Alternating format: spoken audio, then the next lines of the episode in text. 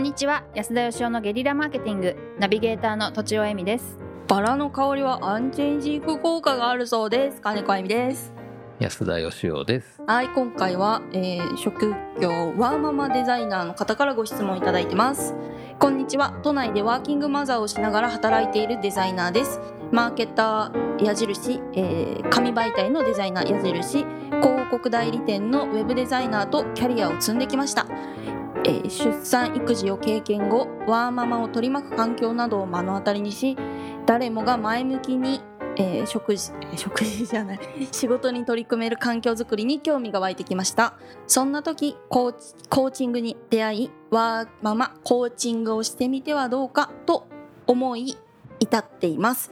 他にも私には障害を持った兄がおりジョブコーチという職業支援の仕事があると知りそれもいいなと思っています。えーワーママデザイナー誰かのために力になりたいという条件がある時にどう動いていけばいいか悩んでいます。今までの職業やスキルを使えばより多くの人に課題を認知してもらえるのではと思っているのですがどう思われますか？最近ノートを始めて日々更新しているのですが有効に使えないかななど思っています単なるワーママの職業相談みたいになっていますがもしお目通ししていただいて何かアドバイスをいただければ幸いです。よろしくお願いします。ということです。はい。はい。すいません。はい。あのはいはい。ものすごいたくさんはママっていうワードが出てきたなと思いまして、確かに、ワーママはい。言いづらいですね。言いづらいはい。ワーママ。はい。なんかすごくワーママにこだわってらっしゃいますよね。うん。ワーママが珍しいんですかねこの人の周りではシングルマザーっていうわけじゃないんですよね。だから働うくん。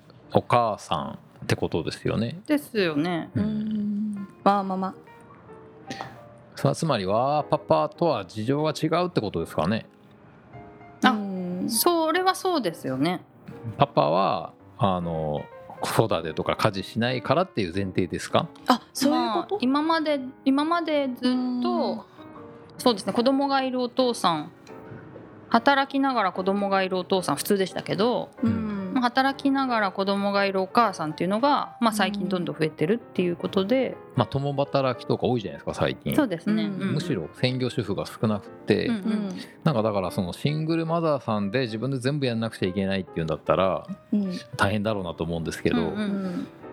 だもしそうじゃないんだったら家によって違いませんか？だってあめっちゃなんか旦那うんがすっごい協力的なママさんとうん何にもやってくれないワーママさんじゃだいぶ差があると思うんでそうですね。ワーママってくぐれないよなって思うんですけどね。確かにね。昔はそんなに大差なかったのかもしれないですけどね。今は全然旦那さんの方が家事やるっていうお家も結構ありますし、そうですよね、うん、確かに全然違いますねお家によって。そうですよね、はい。なんかあのこれに近ないそのつまり旦那が全く協力しないでも子育てと家事やんなくちゃいけないワーママさんを逆にしたワーパパさん知ってますよ僕。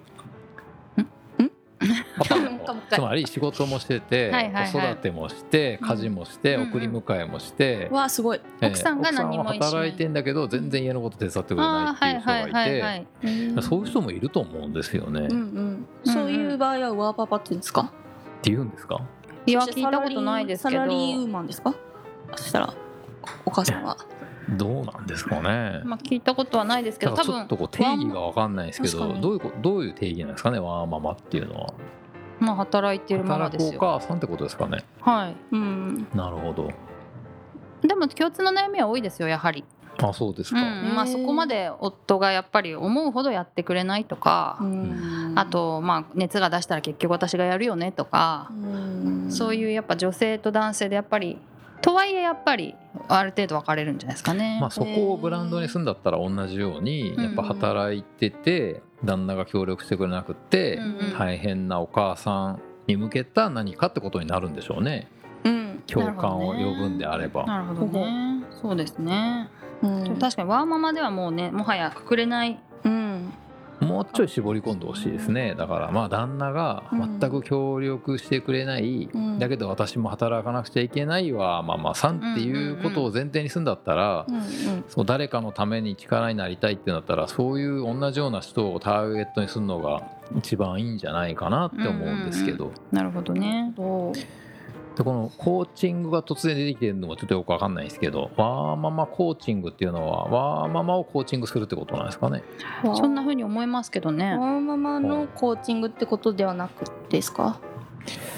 こうそしたらでもコーチングをメインに職業にしているワーママさんはみんなワーママコーチングになる。確かに。そっかそっか。そういう人もいっぱいいますよね。だあそっかそういうことかそのコーチングっていうのはその人がなんかどういうことに向いてるかとかっていうのを導いてあげるみたいな感じですか？そうですね。うんうんうん。例えば月に1回とか2週間に1回とかなんか面談をしながらうん。なんか目標を決めたりうん。なんかタスクを決めたりするんじゃないんでしょうかねうんうんうん。聞く聞聞くに。聞いた情報によるとですけどね。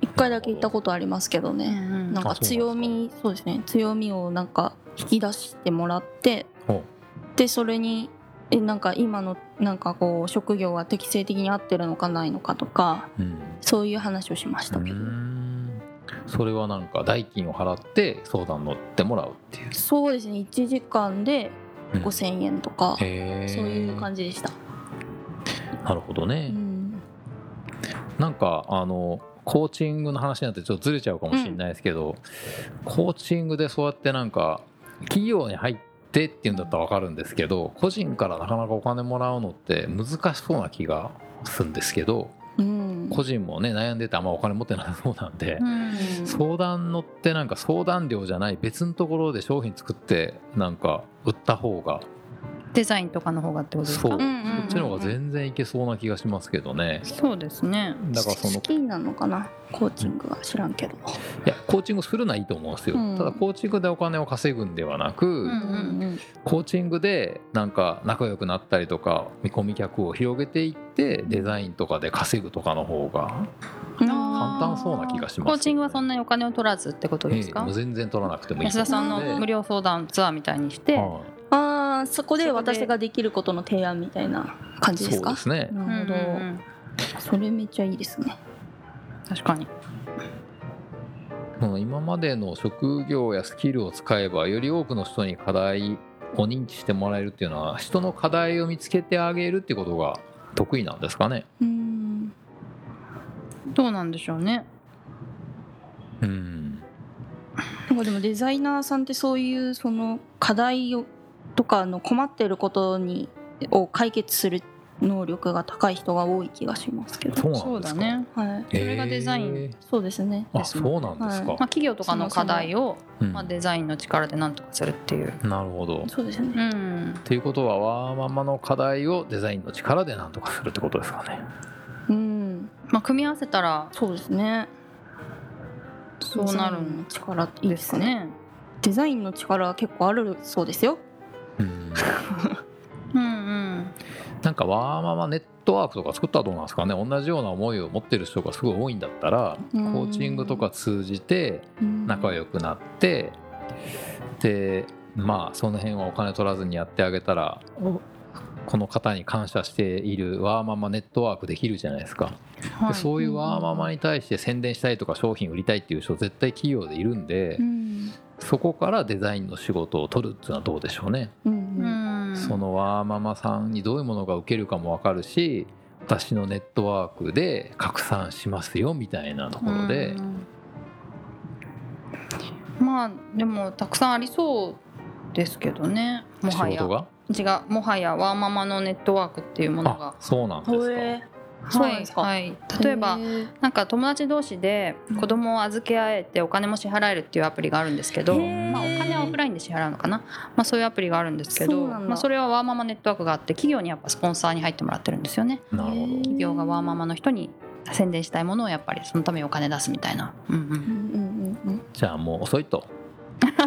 いやだからその なんかなんか別のなんかフックが欲しいあとはなんかす 最終的にどうしたいかにもよりますよね。なんか自分の手を離れてうん。あのなんだ副収入的に得られ得り得たいのかとかも子育て中だからそのなんだ空いた時間でやりたいとかってワーママだったらあるあると思うんですけどそういう意味でそのデザインは結構時間がかかるものだったりするからコーチングを選んでるとか。